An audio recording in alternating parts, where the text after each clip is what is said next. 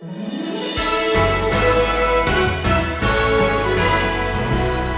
we are all predisposed to sin, someone in here is going to be uniquely resonating with one type of temptation, while another one in here would hardly stumble over it.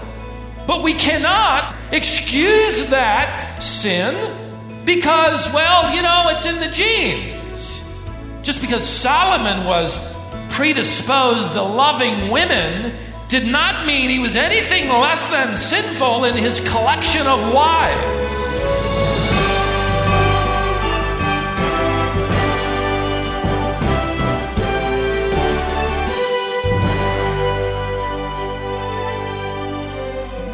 Sometimes when we get caught doing things we shouldn't, our first instinct is to deflect.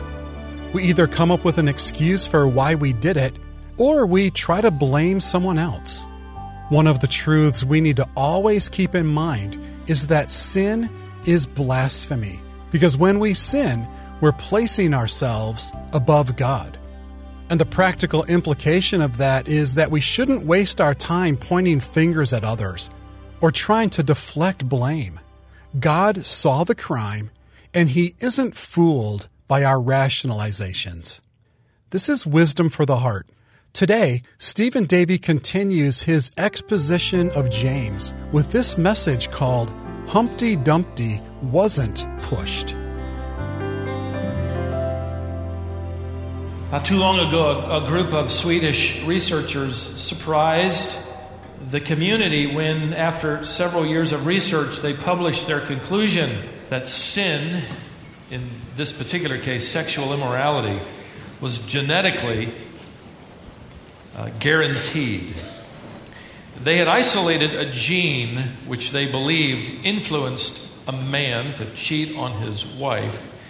It was soon nicknamed the sin gene and was published in elite journals and periodicals. Uh, it came to serve as the supposed proof that people can't help what they do. They're wired for that particular sin if you happen to have that gene. One of the Swedish researchers said these findings shed light on the fact that our behaviors are influenced by nature, which is convenient, isn't it?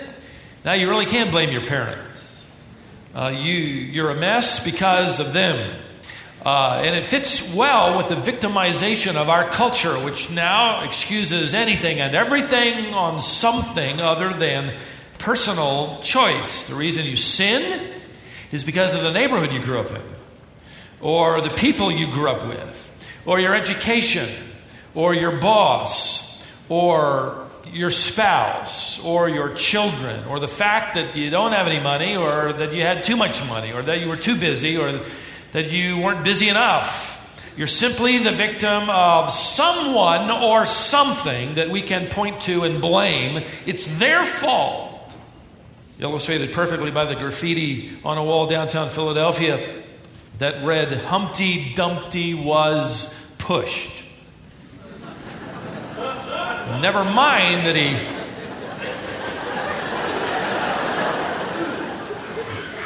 I love that. Mind that he shouldn't have been on the wall. You know, the rhyme was illustrated, by the way, by the poet as an illustration of humanity personified by an egg, the origin of life. Now, listen, in a very real way, we can't trace our problem back to our parents, so can't we? We don't, we, we, they don't make us sin, but we act just like them in that we do. We're like Adam and Eve, aren't we? It was somebody else's fault. And to this day, we are just like them. Not because we've evolved, but because we've inherited a sin nature. And it is so difficult, in fact, it is impossible to truly say and believe words like, I am guilty. I am wrong. I sinned. It was my fault. How often have you heard that? It's everybody else that has the problem. I was at an intersection the other day at a light, second car in line. Light turned green. which to me means it's time to go. Lady in front of me wasn't looking. I don't know what she was doing, painting her fingernail, something, I'm sure significant, texting probably. And so I gave a little polite honk. It's a quick one, a Christian one. She looked up in the rearview mirror, infuriated, and honked back. She honked at me. And then she left. I turned right and I honked too again. It was not a honk if you love Jesus kind of honk. Had nothing to do with Jesus, trust me. I had to go home and study James all day long. Talks about maturity? James is convicting because he tells us how faith ought to act in life, even at intersections. And so far, we've discovered that evidence of maturity is revealed by a, a passion to persevere when facing tribulation. James is going to go on now and say that another mark of maturity is that when you're facing temptation, you stay pure. In the, in, in the past 11 verses, James has delivered to us the truth about trouble. And now, in the next six verses, he's going to deliver to us the truth about temptation. And I want to tell you ahead of time, if you don't already know it, that James is going to talk about that three letter word, sin. Let's take it up at verse 13, James chapter 1. Let no one say when he is tempted, I'm being tempted by God. For God cannot be tempted by evil, and he himself is, does not tempt anyone. But each one is tempted when he is carried away and enticed by his own lust. Then, when lust has conceived, it gives birth to sin, and when sin is accomplished, it brings forth death. Now, you might notice that James begins this paragraph or thought much like he did the previous one. He, he assumes that you will face temptation. So he doesn't say in verse 13, if, but when. You're going to face temptation, and he assumes that you know it, but in case you don't, he's going to tell us. You're going to face temptation today, in fact, every single day of your life. You're going to be confronted by several thousand commercials every day, whether they're on the billboards as you drive to work, or television, newspaper, magazine, radio, internet, Facebook, family, friends, you name it. Every day you get out of bed, you will face a test of integrity. And, and, it's going to attempt to chip away at your character and your holy passion for purity and, and, and your humility. And you have every intention when you get out of bed to shore that up, to strengthen it. And along comes temptation and it wants to chip away at it. It'll never leave you alone. So James does not say, now, if you happen to be tempted, and really, good Christians never are. Here's what to do. No, James says you're going to be tempted. The first thing James says is, I, want you to stop playing the blame game, if we could give a, a categorical statement in this outline. Uh, stop playing the blame. Look at verse 13 again. Let no one say when he's tempted, I am being tempted by God. And you think, now, wait a second. Why? That's obvious. James is writing to Christians. No Christian would ever blame God. Maybe not openly. But how many Christians would be tempted to say, if God had given me a better job, I wouldn't be so greedy? If God had intervened for me earlier, I wouldn't be so angry. If God had changed something about my background, my heredity, my environment, my education, my income, my spouse, my children, my, my alma mater, I'd be a better Christian. And the truth is, we are, as fallen human beings, predisposed to sin. There is truth in that. We are capable. In fact, there is no sin beyond our capacity. It's the idea. No sin beyond our capacity. Well, we can't say, well, this is the way God made me. Who are we blaming? Who did we just blame? God. James knows our hearts, and he knows that God is ultimately the chief object of our blessing or the chief object of our blame. Are you blessing God today or blaming Him? He goes on God cannot be tempted by evil. Immediately as you read that, if you're uh, in tune with me, you're, you're probably thinking the same question that I thought of. You, you think, well, wait a second, I, I thought Christ was tempted in all points as we, yet without sin. Hebrews 4.15, he was. I thought, I thought Jesus was God incarnate. He is. But it says here that God cannot be tempted. It does. But if Jesus is God and Jesus was tempted, this says God can't be tempted, and that raises some big questions. It does. I think it'll be helpful with, with a little bit of a different translation. The words cannot be tempted. Translate a word that's used only here in the New Testament. Very rare word. It carries the idea of being beyond the capacity for evil. In fact, you might write that in the margin of your Bible. God is beyond the capacity of committing evil. In other words, when he is tempted, there's nothing within his nature that is attracted to that sin. You could actually render it invincible. He is invincible to temptation. Now, the other question you might be wondering then is if Christ was unable to sin, not just that he didn't sin, but that he couldn't sin, which theologians call the impeccability of Christ, which I also believe. Well, if that's true, then, then how is Jesus able to sympathize with us as our great high priest, as the writer said? We need to understand that Jesus Christ is both fully God and fully man. He had two natures a divine nature and a human nature. The question is how did he meet, encounter temptation? He encountered it as a man. The divine nature of Jesus Christ could not be tempted. There was nothing within his divine nature that resonated with sin. He didn't rest on his deity to solve his problem. He resisted in his humanity. And three times Satan tempted him in the wilderness. And all three times Jesus did what you and I can do. He quoted Scripture, he answered it with the words of God. He can sympathize. And he's given us a model whereby we resist temptation as well. Now, you could translate this phrase God never solicits anyone to do what is morally wrong. That's the idea. Yes, God permits the circumstances of temptation, but He never prompts anyone to sin. God will never deliberately prompt you to do evil, for that would be contrary to His ever ongoing desire and commitment to conform you into the image of Christ.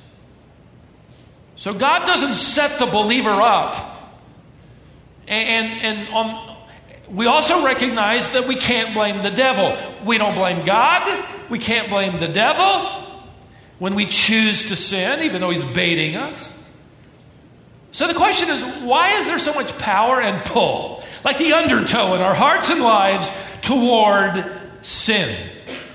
James would say, I'm glad you asked that because I want to show you how sin works. And he's going to unmask three ingredients as he sort of analyzes the process of temptation and sin for us. The first ingredient is desire, but each one is tempted when he is carried away and enticed by his own lust. L- look at the first part of the verse. Again, verse 14. But each one is tempted. Interesting word, actually, just one word in the Greek language. It, it means each one of us are uniquely tempted.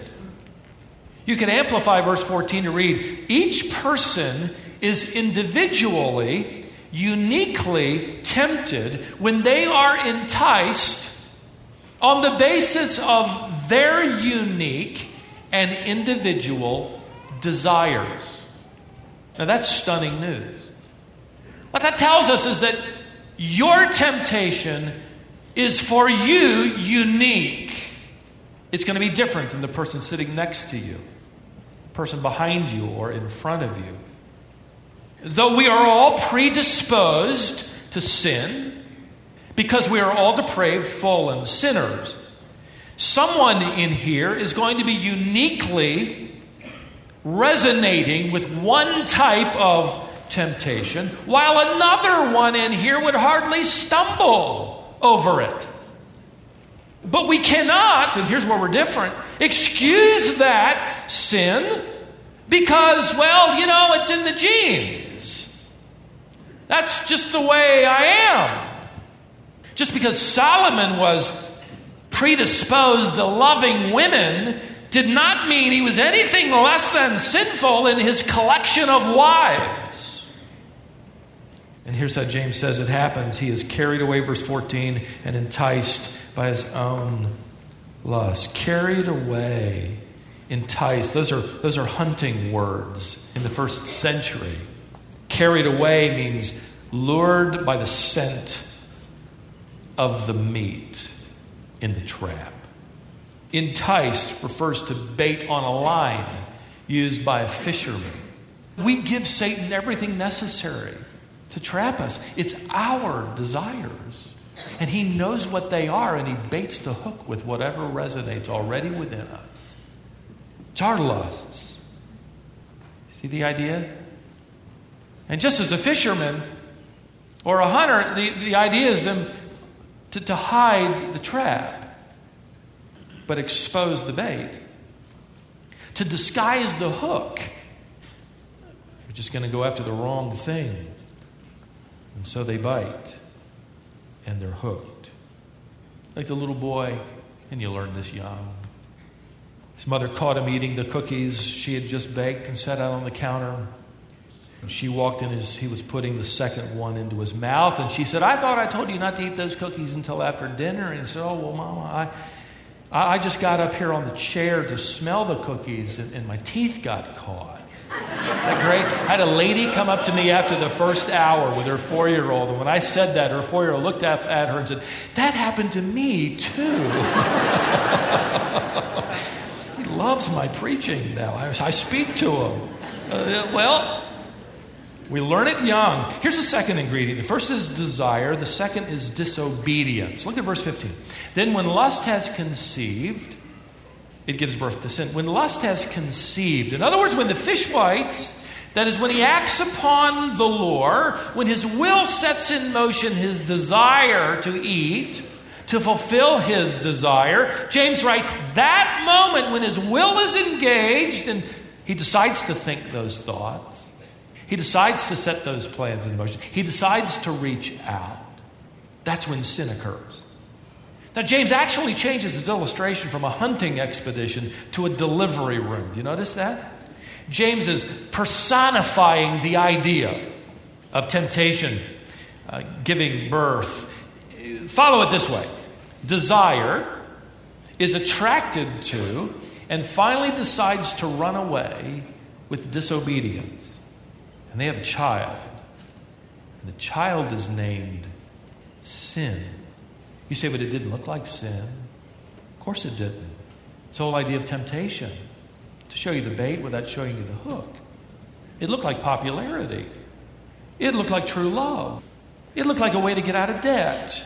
It looked like a relief from the pressures of life. It looked like the next move up the ladder. It looked like the logical step for me to take. It looked like finally being appreciated. It looked like fun. It, it just looked good. Of course it did. Why would the enemy ever show us death? You move from desire to disobedience to death. Third ingredient is death. He goes on to write in verse 15 Look, when sin is accomplished, it brings forth death. Now, James can't be talking about physical death, although ultimately, yes, sin brings death, right? Because sinners can live a long time before ultimately dying. James isn't talking about spiritual death because he's writing to Christians who sin. I believe he's talking about death like living. This is the self destruction of cherished sin that the psalmist David wrote of when he was literally being consumed by his unrepentant life and heart, the sin he was hiding. He wrote in Psalm 32 When I kept silent about my sin, my body wasted away. My vitality was drained away as with the fever heat of the summer. You see, you need to remember the old saying sin will take you further than you wanted to go. You remember that? Sin will cost you more than you ever wanted to pay. Sin will keep you longer than you ever wanted to stay. James begins by saying, Don't play the blame game. The second thing James says effectively is, Take off the blinders. Look at verse 16. Do not be deceived, my beloved brethren. Again, get the context. He's speaking to believers, he's talking to Christians. So he says, Wake up to the truth. This is, by the way, an imperative. You could put an exclamation point at the end of that phrase. Do not be deceived, my beloved brethren. And it's in the present tense. Literally, stop being deceived. The implication is these believers are, and so are we, daily, by our temptations, deceived to leave the truth, follow a lie. He says here effectively, be aware. This is how it works. Take off your blinders, stay alert, keep your eyes open. You got out of bed this morning. What does that mean? You will be tempted. But God then goes further. And he says, But let me, let me, let me give you something to think about that's positive and encouraging. In fact, he's going to give two things, and I got to move really quickly. He said, First, I want you to revel in the goodness of me as your Father God. That's going to help you. Because your eyes are going to be focused on this temptation, and you're going to forget that I'm good. Look at verse 17. Every good thing given and every perfect gift is from above, coming down from the Father of lights. You see, the truth is, when you're in the grip of thinking, Do I walk through that opening? It looks good. It seems right. At that moment, we are forgetting about the promise of God to provide for us every good thing. You see, temptation says, eat the fruit. You'll be better off. God's holding out on you. Why wait?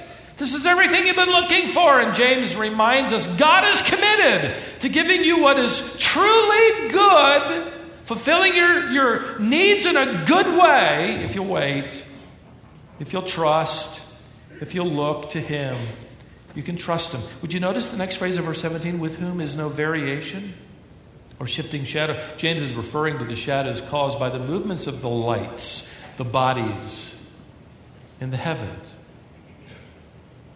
He says God is the Father, that is, He created them. James hints wonderfully. Well, he says, but have you noticed how those bodies don't give consistent light? The turning and the movements of the bodies bring shadows. But the Father who created them is to us consistent light. There is with him no variation.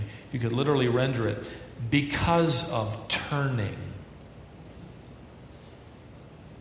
Never a shadow. In him is no darkness at all, 1 John 1 5. God doesn't have a dark side. And I wish we had time to explore, but, but he's, he's actually attacking the pantheon of the first century. The gods were as sinful and as capricious and jealous and immoral as people. You never knew if you could trust one because they might be leading you down a dark path. James is saying, No, the one true living God has no dark side. He doesn't change. You can depend on his character to give you what is good and what is right. We revel in his goodness. Second of all, we revel in his grace. He writes in verse 18, In the exercise of his will, he brought us forth by the word of truth so that we would be a kind of first fruits among his creatures. James is referring to our spiritual birth by the will of God through the word of truth, which is the gospel of God.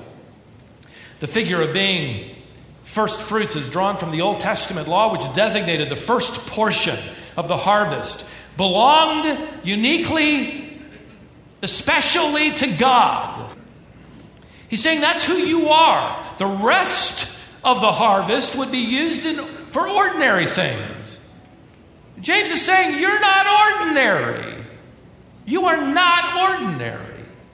You are, a, you are more than a mouse, you're more than a fish, you are God's precious, unique possession. You're the first fruits He will never change toward you. He is trustworthy.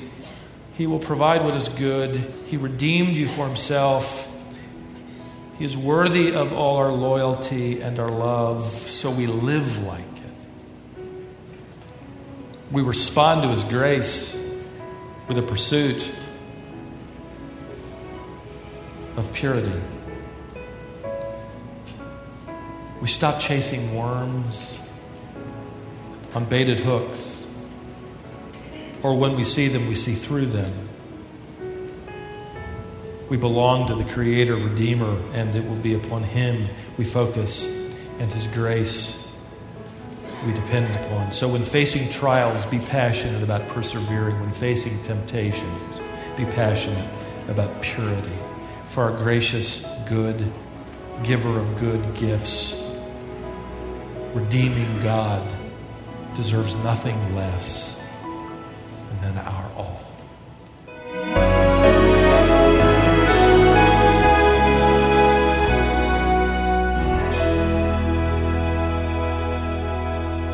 Thanks for being with us today.